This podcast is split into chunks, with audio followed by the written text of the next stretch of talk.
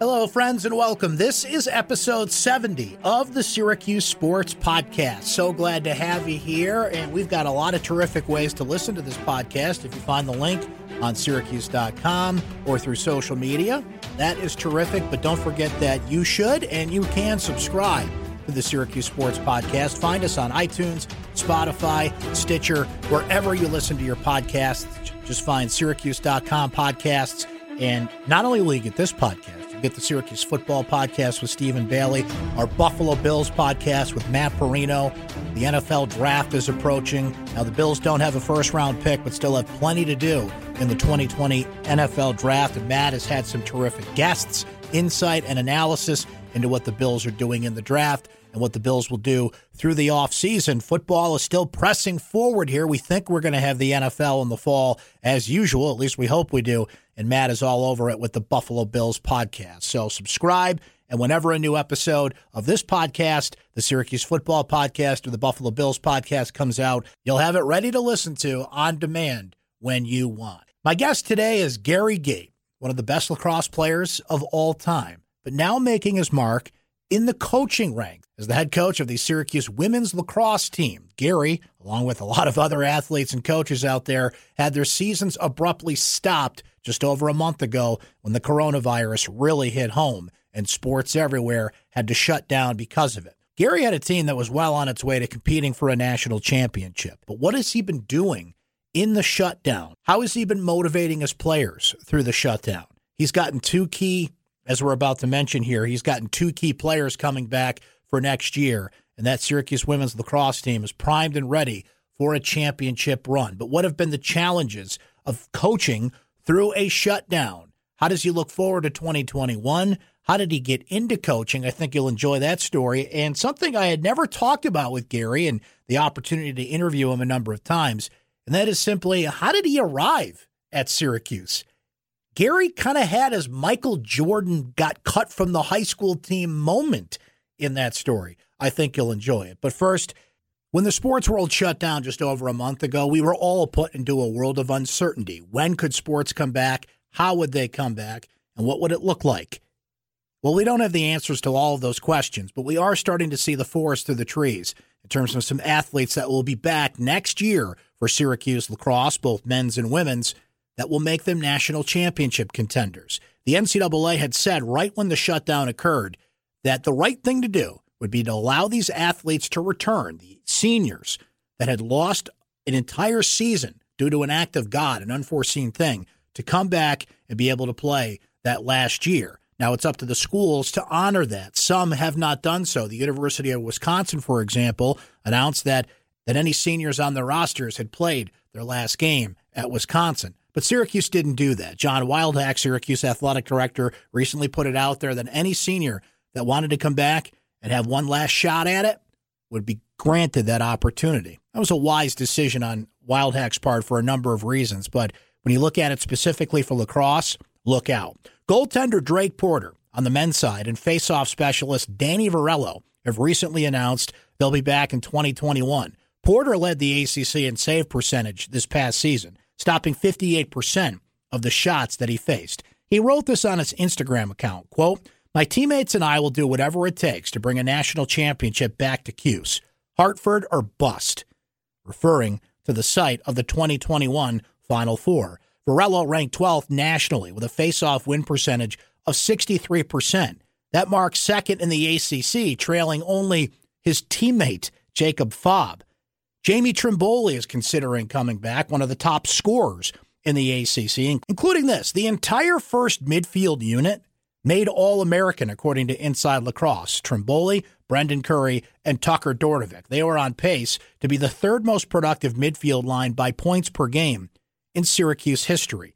This will only get better if Stephen Rehfuss decides to come back in what is already a loaded attack position for the lacrosse team, including Griffin Cook the electric transfer Chase Scanlan, who when the season ended led Syracuse in points, 18 goals, five assists. A terrific fourth option in Owen Seebold. Did I mention that Syracuse is one of the top recruits in the country? Owen Hiltz, a midfielder and attackman from Culver Academy in Indiana coming in. Syracuse ended the season number one, but that will not satisfy them. They want to earn it.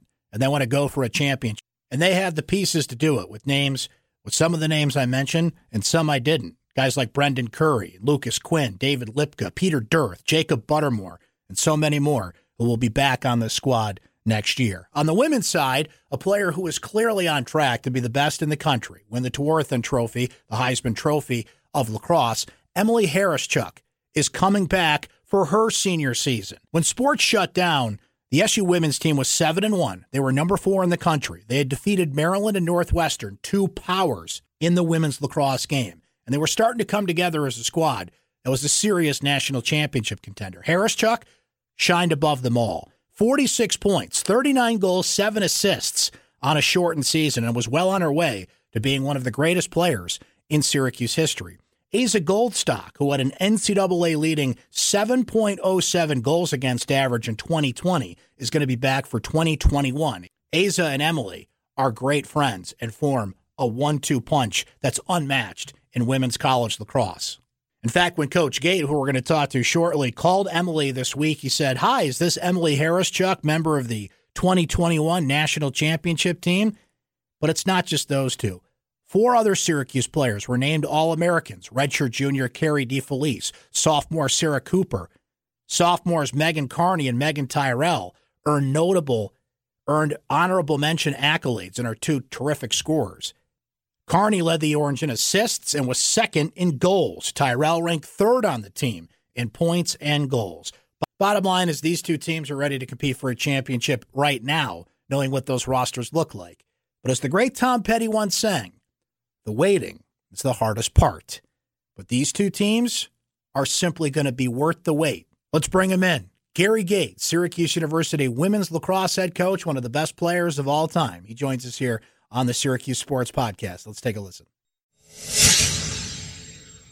Well, Gary, I know what you would normally be doing this time of the year, but uh, we're in kind of some unique circumstances. So, uh, what are you doing as a lacrosse coach who would normally be a coach in lacrosse here in the spring? Well, we would be traveling today to the ACC tournament. That's right. What we'd normally be doing today, in particular. But uh, instead, I have, uh, you know, besides, you know, social, uh, some social media with the players, some uh, some calls, some Zoom, um, you know, keeping everybody motivated, making sure everybody's well, everybody's safe, and uh, really uh, trying to make sure you can put the best team possible together for next year.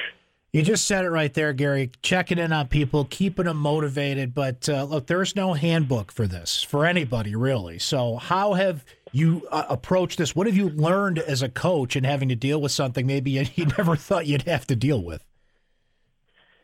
Well, we're, we're in unprecedented times and, and never had to go through this before. And it's, you know, I think what I do appreciate is is the players and and the coaching staff and the sports staff that we have and how we've rallied and stuck together through all of this and and you know my team still has the belief that it, it's about competing for and winning a national championship and they've changed their focus from this year to next year and they've already started on the mission yeah, next year, Gary, you have some key players that have announced they're coming back. We'll talk about that here shortly. And it, it feels like there's a little more clarity, right? The NCAA in Syracuse said, okay, we're going to allow those uh, is to come back for a fifth year if they want. And it seems like, okay, we, we've got somewhat of a path to a season, but in some ways, man, 2021 feels a long way away. So, how do you kind of keep that fire burning for what, what could be a year here to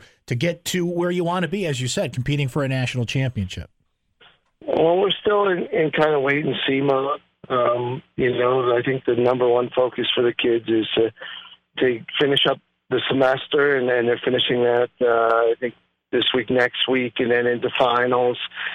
But uh, during the meantime, it's about you know will we be back in the fall, practicing, preparing. You know, that's what we're all hoping for is to be back on campus and have the opportunity to get our teams together and to start doing the work on the field again. And, uh, you know, it's a wait and see kind of situation, but uh, we're gearing up for it and we're preparing for it. Gary, when this thing uh, you know shut down and the sports world abruptly came to a halt, you, you were a seven and one team. You had just come off a win over Virginia Tech, getting ready to play uh, Virginia on March the twelfth.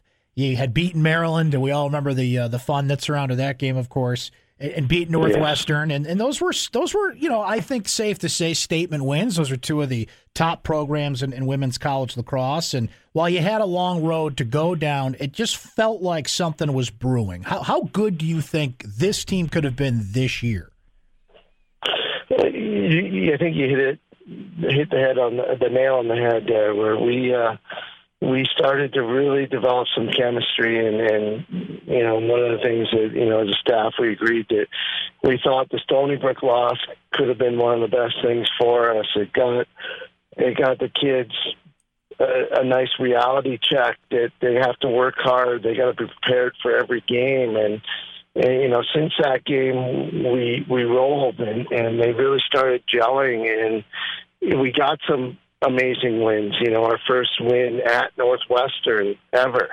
So that that was pretty impressive. A win over Maryland, which we haven't had since 2012. So we've uh, you know, we made some strides and we were gaining some momentum. And I think this team, you know, has a ton of potential. But you, you got to start over again, and you, you got to build that chemistry again. It's not just going to be there when you show up after several months off. So we got work to do, and, and we know that we have the potential.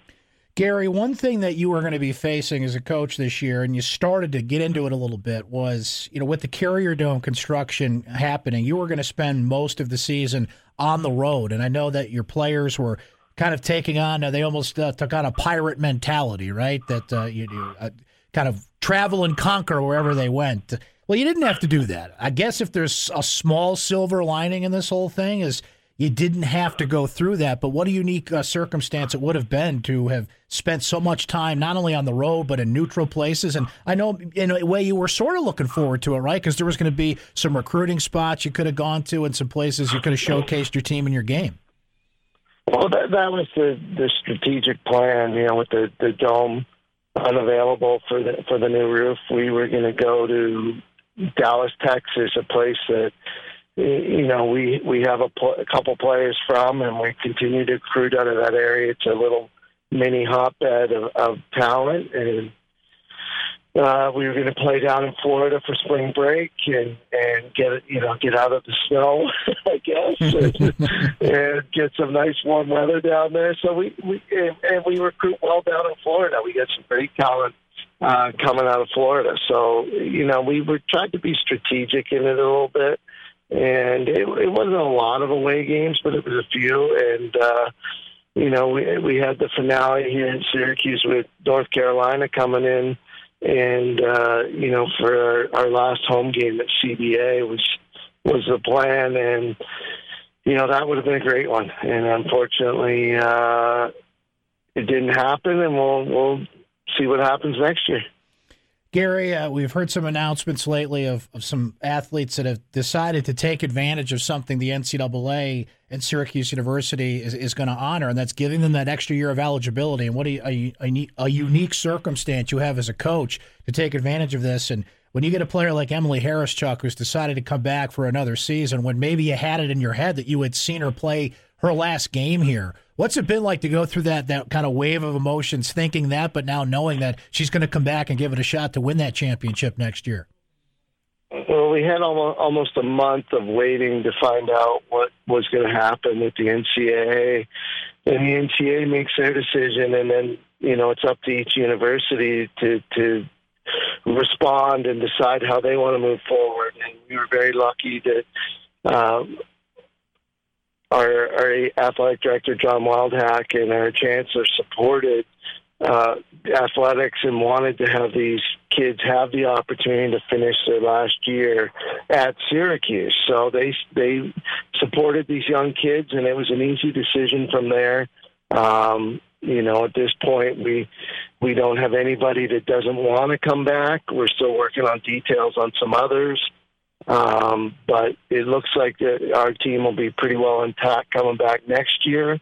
um, and then we'll add a, a, a nice freshman class next year. Uh, some really great talent, and uh, we're excited to put it all together. It's it's definitely going to be a a different team than this year with that that new class coming in, and uh, it's going to be exciting and interesting to see how it all plays out. Specifically with Emily Coach, she was on track to have a pretty special season. She was right in the conversation I think for the Tewaaraton Trophy, the best player in the country, however you want to phrase it, and, and what was supposed to be her senior year, now she gets another chance to to build on this legacy. What did you see? Let's start there. What did you see from her in this season, and what she was on track to being? Well, she she has what most incredible, great players have, and that's a, a drive to be excellent and the drive for success. And she truly wanted to win, and she was going to do everything in her power to make that happen. And then that meant preparing herself, helping her teammates, uh, being a great leader as a captain, and and she was doing all those things. And and you know certainly for any one team, you know I would have put her as a Tewaaraton winner last year for what she did. You know she was the only All American on our team last year, and you know, we come back, you know, top four in the country, being ranked with one All American. And it just shows you how amazing she was as a as a person, leader, and an athlete. Asa Goldstock has decided to come back as well. I know she's really good friends with Emily, and to have that combination, one on the offensive end, but Coach, your, your defense was starting to really build something too. Uh, Goldstock was leading the country in terms of goals against average, and you know it seemed like from the moment this all happened, she had kind of expressed a desire to come back if she could, and, and now that she's got that opportunity, it's something maybe uh, I, I, would imagine you're excited about, and the team's excited about to have two senior leaders back like that. Yeah, yeah, we we actually have three seniors coming back on the on the defensive end. Uh, Kerry DeFelice, who actually was a redshirt junior and was planning on coming back anyway, but she'll be back. And, and then we we have um, uh, Ella Simpkins, who was a, starter on the D end as well, who will be back for her fifth year and to finish out her senior year. And then you know to have Asa quarterbacking it all from the goal position. You know, she was much like Emily. She's driven. She wants to win. She wants to prove herself, prove the defense. And, you know, when the, the final whistle went, um, we had made incredible strides on the DN and we're ranked number one in the country uh, for scoring defense. And, and I think, uh, you know, it's the work that, that they put in, and, and Coach DeFelice did a wonderful job to get them prepared and and really get them focused, and, and they were doing the job. Coach, you mentioned that the interesting balance there. So you have some returning players. You've got a great freshman class coming in. It, it's going to be unique for you because the you know the NCAA has has put some rules out there. Syracuse put some rules out there about expanded rosters and you know kind of being flexible with this and giving those players that wanted to come back the opportunity to do it. So what's going to be different about this team in, in terms of that, in terms of your roster and, and things that maybe you normally wouldn't have the opportunity to take advantage of?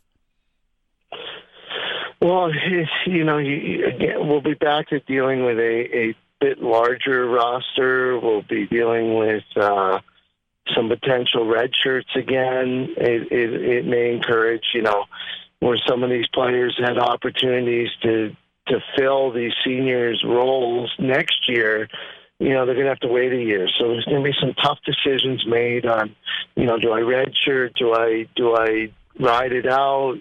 And you know just back them up another year. Like a lot of decisions to be made, but the, the good thing is um, almost all of our players want to come back. They want they want to be part of a run to a national championship, and uh, they're dialed in and, and they're prepared to do whatever it takes, uh, whether it's be a role player, support player. Uh, redshirt support player, whatever it takes to help this team be successful, they're all on board. So it's great. Gary, on a different note, I wanted to ask about you and, and, and go back to the beginning for you when, when you were playing as a kid and lacrosse was something that became something you were good at and something that, you know, became important to you and, and college became something that was in your in your scope and you were looking at.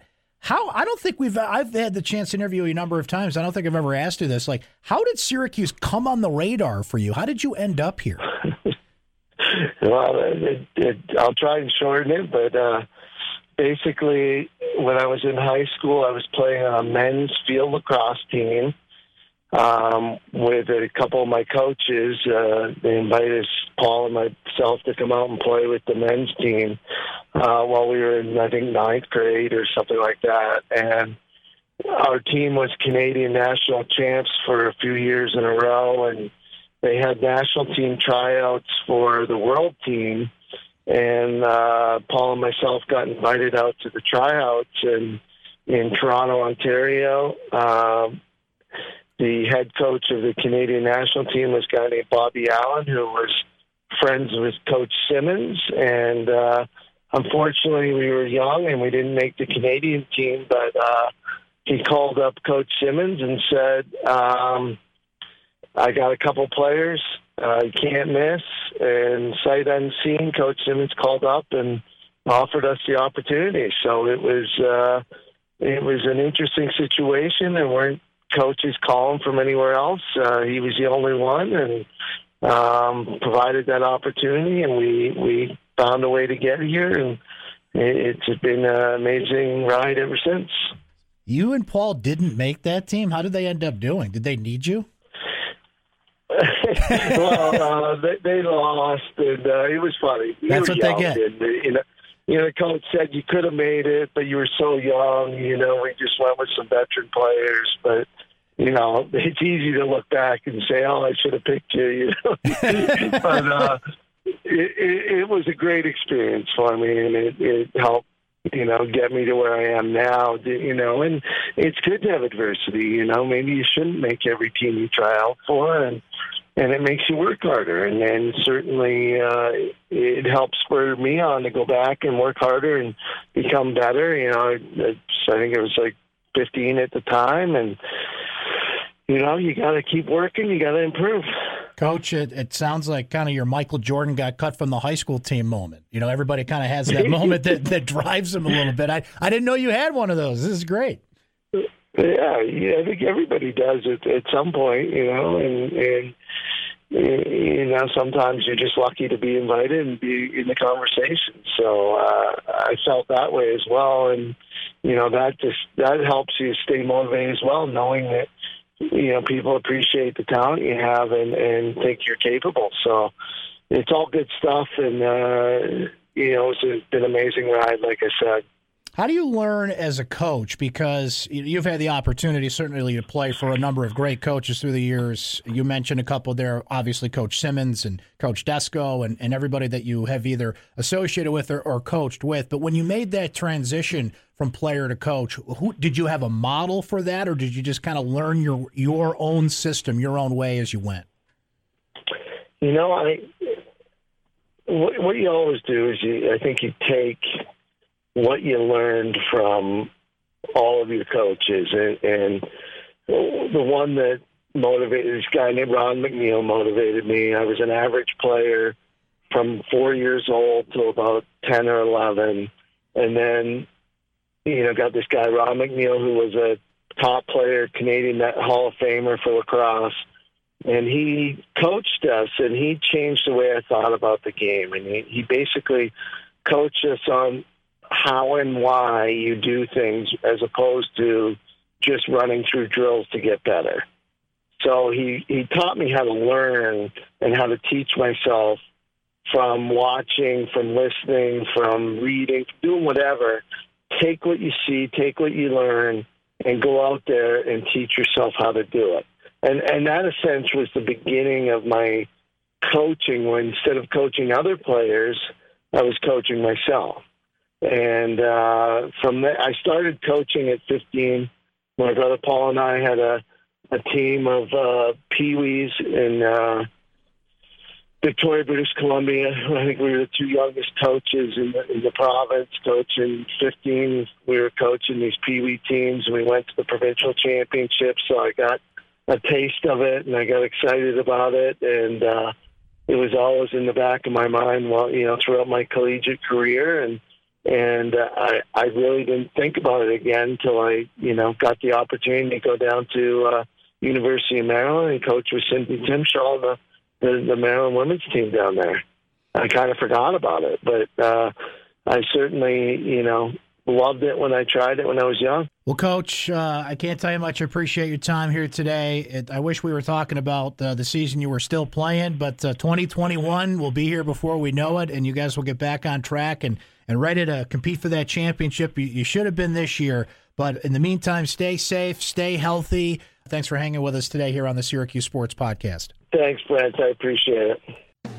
Thanks for listening to episode 70 of the Syracuse Sports Podcast. Thanks to my guest, Gary Gait, for joining us. If you missed prior episodes of the Syracuse Sports Podcast, we talked also this week with David Falk, Syracuse University grad, and the agent to some guy named Michael Jordan for a long time.